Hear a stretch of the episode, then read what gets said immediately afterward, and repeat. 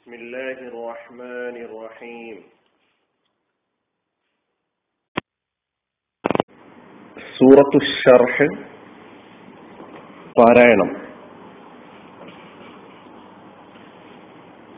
എട്ടായത്തുകളുള്ള സൂറത്തു ഷർഹാണ് നമ്മൾ പഠിക്കാൻ പോകുന്നത് അതിന്റെ പാരായണവും പാരായണ നിയമങ്ങളും നമുക്ക് ശ്രദ്ധിക്കാം أعوذ بالله من الشيطان الرجيم. بسم الله الرحمن الرحيم.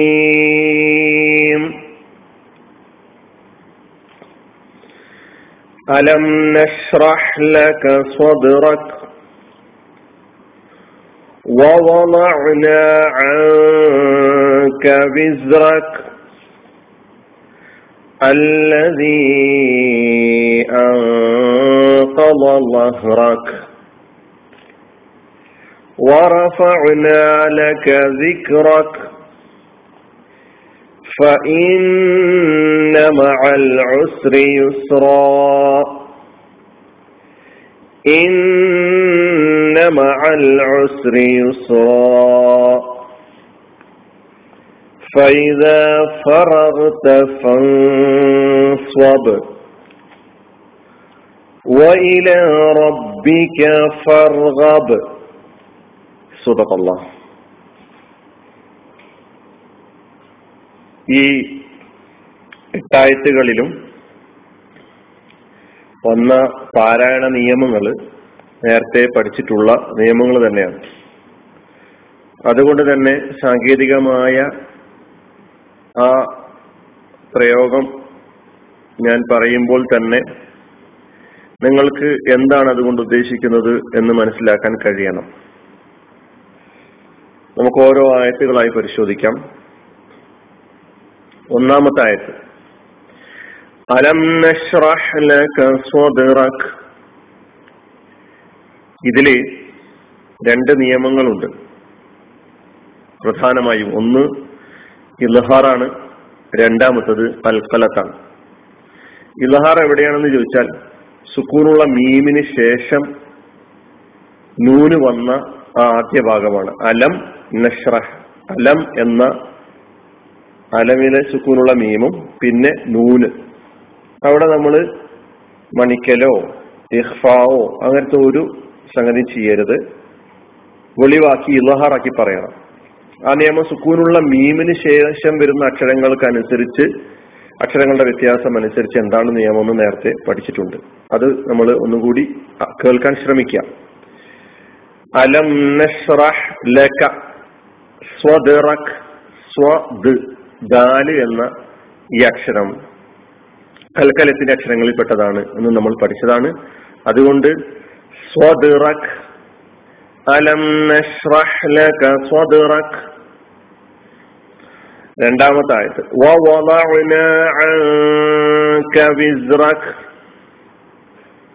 ഇതിൽ ഇഹ്ഫ എന്ന നിയമം സുക്കൂനുള്ള നൂനിന് ശേഷം കാഫ് വന്നിട്ടുണ്ട്. ആ കാഫ് ഇഖ്ഫായിന്റെ അക്ഷരങ്ങളിൽ പെട്ട ഒരു അക്ഷരമാണ് ഇഖ്ഫായിന് എത്ര അക്ഷരങ്ങളുണ്ട്? അത് ഏതെല്ലാമാണ് എന്ന് തജീബിദിനെ കുറിച്ച് പറഞ്ഞപ്പോൾ നേരത്തെ ക്ലാസ്സിൽ വന്നിട്ടുണ്ട്. അത് നമ്മൾ അവിടെ നോക്കണം. ഞാൻ ആവർത്തിക്കുന്നില്ല. മണിച്ച് മറച്ചോതുക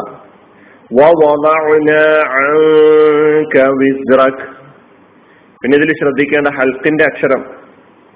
അയിന് വവളഅന എന്ന് പറയുന്നിടത്തും അയിനുണ്ട് അതുപോലെ തന്നെ അങ്ക എന്ന് പറയുമ്പോഴും അയിനുണ്ട് അത് രണ്ടും ആ അക്ഷരം തന്നെയാണ് നമ്മൾ പറയുന്നത് എന്ന് ഉറപ്പുവരുത്തേണ്ടതുണ്ട്.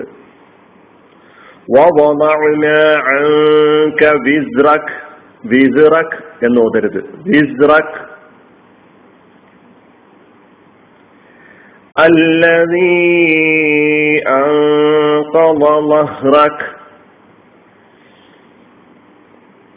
മദ് മുൻഫസിലും ഇഹ്ഫാവുമാണ് ഈ ആയത്തിലെ പ്രത്യേകം ശ്രദ്ധിക്കേണ്ട നിയമങ്ങൾ.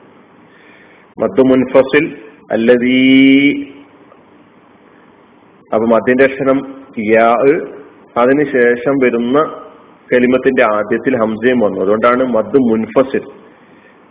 അനുവദനീയമാണെന്നുള്ളത്. ജായിദാണ് നിർബന്ധമായിട്ട് അത്രയും ദൈർഘ്യം ആവശ്യമില്ല. നിങ്ങൾക്ക് നീട്ടി ഓതൽ അനുവദനീയമായ ഒരു സ്ഥലമാണിത്. പിന്നുള്ളത് ഇഹ്ഫ എന്ന നിയമമാണ്. അത്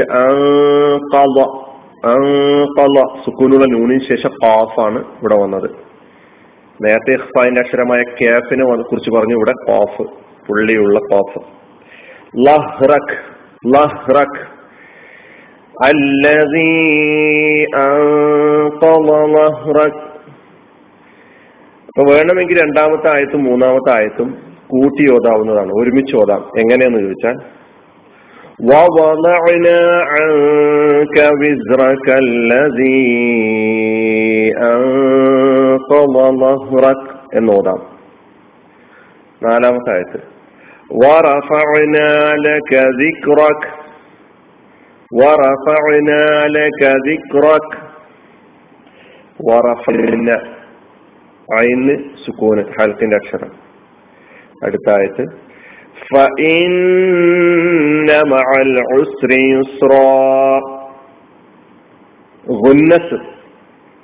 നൂനും മുശബ്ദതയുടെ നിയമം. ശ്രദ്ധാക്കപ്പെട്ട നൂന് വരുമ്പോൾ അല്ലെങ്കിൽ ശ്രദ്ധാക്കപ്പെട്ട മീമ് വരുമ്പോൾ ഗുന്നത്താണ് പ്രജീവിതന നിയമം മണിക്കുക. അതുകൊണ്ട് ഇവിടെ നമ്മൾ മണിക്കേണ്ടതുണ്ട്. പിന്നെ നമ്മളൊന്ന് ശ്രദ്ധിക്കേണ്ടത് ഫ ഇന്ന പാരായണം കാണാതെ പഠിക്കുമ്പോൾ ഈ ആയത്തിന്റെ തുടക്കത്തിൽ ഫ ആണ് വാവല്ല എന്ന് നാം തിരിച്ചറിയണം. പിന്നെ ഇതിലുള്ള ഐന് യുസർ. ആദ്യത്തെ ഒസ്റാണെങ്കിൽ രണ്ടാമത്തെ യുസ്റാണ് രണ്ടാമത്തെ യാ ആണ് തുടക്കത്തിൽ ആദ്യത്തെ ഐനാണ് തുടക്കത്തിൽ. അതുകൊണ്ട് പാരായണം ചെയ്യുമ്പോൾ അതങ്ങനെ തന്നെ ആദ്യം പറയുന്നതിൽ അയിനും രണ്ടാമത്തേൽ യാവും. അതാണ്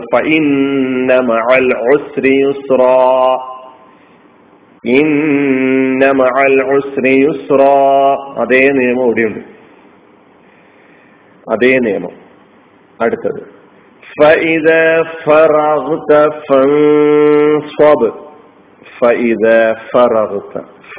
കൊണ്ട് തുടങ്ങുന്നു ആയത്ത് ഫറാഹ് ഗൈനാണ് ഹൽക്കിന്റെ അക്ഷരം.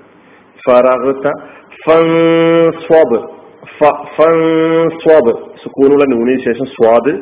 അവിടെ നിയമം ഇഹ്ഫാണ് മണിച്ച് മറച്ചു ഓതുക.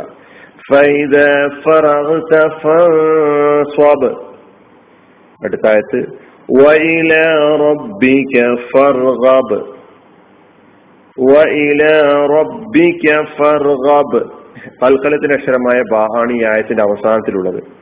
അതുപോലെ വൈല റബ്ബിക്ക ഫ എന്ന് ഓതരുത് ആദ്യത്തില് ഈ അവസാനത്തെ ആയത്തിന്റെ തുടക്കത്തിലുള്ള അക്ഷരം വാവാണ്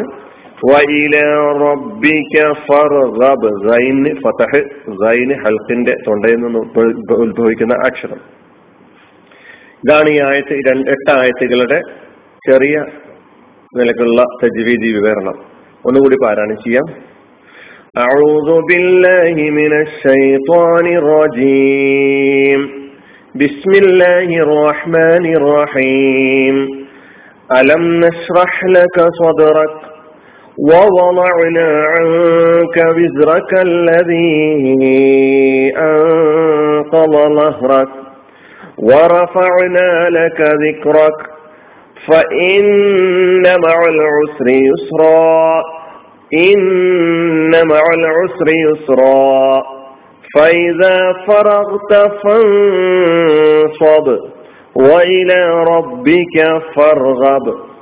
صدق الله. وآخر دعوانا أن الحمد لله رب العالمين. السلام عليكم.